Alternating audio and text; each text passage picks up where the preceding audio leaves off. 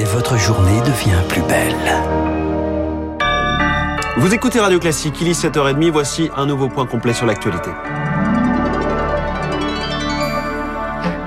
La matinale de Radio Classique avec François Geffrier. Le journal essentiel présenté par Charles Bonner et à la une. Fumer, non seulement fumer tue, mais fumer coûte de plus en plus cher. Et le prix du paquet augmente aujourd'hui entre 10 et 60 centimes de plus pour suivre la courbe de l'inflation. Certaines marques sont à 11 euros les 20 cigarettes. C'était 5 euros il y a 20 ans. Mais Victorien Villaume, cette stratégie pour réduire la consommation a ses limites. Les clients défilent dans ce bureau de tabac et ce ne sont pas 20 centimes ou 50 centimes de plus à débourser qui vont convaincre Muriel et Franck, deux fumeurs de longue date, d'arrêter. Moi, si j'arrête, ça va pas être à cause du prix de la clope, en fait. Ça va être plutôt parce que j'ai décidé d'arrêter, et puis euh, voilà, pour la santé et tout ça. Je suis drogué, moi, je le sais. Qu'est-ce qui pourrait vous faire arrêter, vous? Une prise de conscience personnelle ou un problème de santé, ou alors une augmentation énorme. Certains consommateurs comme Iba admettent quand même que la question de l'arrêt se pose de plus en plus. Et je peux pas me permettre de payer à chaque fois des paquets de cigarettes à 11 euros, donc euh, je me dis que je vais arrêter un jour. Pour le Comité national contre le tabagisme, augmenter les prix est la mesure la plus efficace contre le tabac, à condition que cette hausse soit élevée. Un avis partagé par Claudia Baudin, addictologue, qui a vu certains de ses patients avoir un déclic. Est-ce vraiment nécessaire que je dépense autant pour consommer un produit? Mais cela n'est pas suffisant parce que si les gens arrêtent à ces jours-là, c'est parfait à ce moment-là. Par contre, si les gens n'arrêtent pas, il a une banalisation de prix. Après, elles oublient qu'elles ont payé un euro de plus. En 20 ans, les ventes de tabac ont diminué de plus de 50%.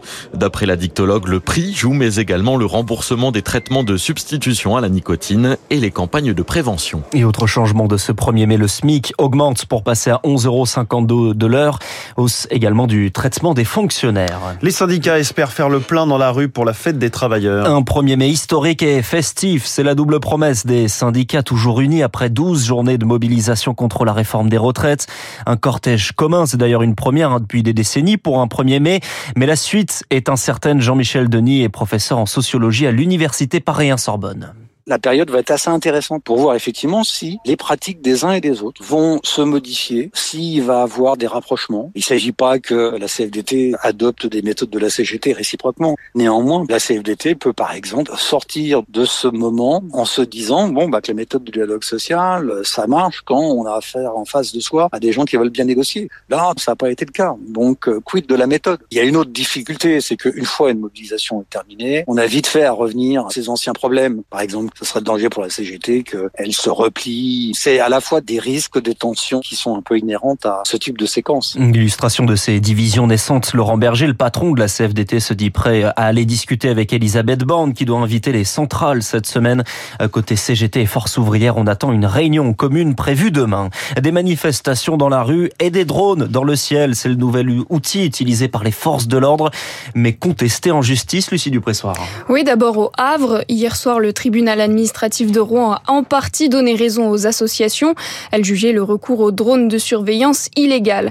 Le tribunal estime qu'ils sont bien de nature à concourir à la sécurité de la manifestation, mais sur un espace et des horaires qui, devront, qui devront être plus restreints. Concrètement, deux drones pourront bien être utilisés par les forces de l'ordre, mais jusqu'à 14 heures et pas 18 heures comme prévu par la préfecture de Seine-Maritime et au-dessus de certaines rues seulement. Pour mettre sous front l'avocat des associations requérante, cette décision reflète le flou juridique autour de l'utilisation des drones en manifestation. On ne sait pas, par exemple, si euh, un black bloc met le feu à une poubelle, on ne sait pas qui va être filmé autour du black bloc. Pendant combien de temps, à quelle distance, à 10 mètres, à 20 mètres, à 100 mètres? Est-ce que vont devenir ensuite ces images? On ne sait pas qui va être poursuivi. Euh, on ne rien. La décision du tribunal administratif de Rouen pourrait en tout cas ouvrir une brèche. Deux autres requêtes à Bordeaux et Paris sont examinées ce matin. Celle de Lyon, en revanche, a été rejetée. Dans le ciel, toujours, c'est la grève. Jusqu'à un tiers des vols sont annulés. En revanche, dans les autres transports, trafic normal à la SNCF et la RATP. C'est une autre tradition du 1er mai. David Abicard nous le rappelait, le brin de muguet. Oui, le muguet qui va coûter un petit peu plus cher hein, entre des températures fraîches. L'inflation de l'énergie touche aussi les producteurs. Environ environ 30 centimes de plus selon la Fédération des artisans fleuristes. Une enquête est ouverte pour agression sexuelle. Cela fait suite à une plainte d'une adolescente contre un encadrant du SNU, le service national universel, lointain héritier du service militaire. Ce séjour avait lieu dans un lycée de Chalon en Champagne dans la Marne. C'est un avertissement pour le gouvernement. L'agence de notation Fitch a baissé d'un cran la note de la France. En cause les tensions sociales et les comptes publics dans le rouge. La France, notée AA- risque donc de devoir payer un peu plus cher pour emprunter. Wilfried Galland est directeur stratégiste chez Montpensier Finance.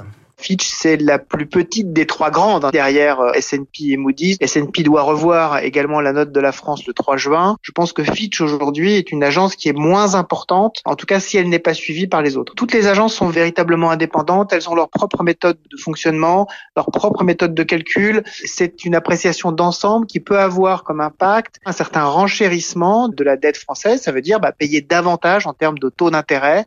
Peut-être que ça va coûter un petit peu plus cher de se financer sur les marchés en fonction de ce que va dire S&P le 3 juin. Wilfried Galland avec Zoé Pallier. Et cette dégradation de la note de la France, la note souveraine hein, pour la dette publique française par l'agence de notation Fitch, c'est tout simplement une catastrophe au lieu, aux yeux de Luc Ferry. Luc Ferry, notre esprit libre du jour, il nous en parle dans un peu plus d'une heure. À l'étranger, le chef présumé de l'État islamique est neutralisé. C'est l'expression utilisée par le président turc qui l'a annoncé hier après une opération menée hein, par les services secrets de son pays en Syrie. La Turquie qui est en pleine campagne électorale, le sortant Recep Tayyip Erdogan en poste depuis 2014, mais au pouvoir depuis 20 ans, n'est pas assuré d'un nouveau triomphe.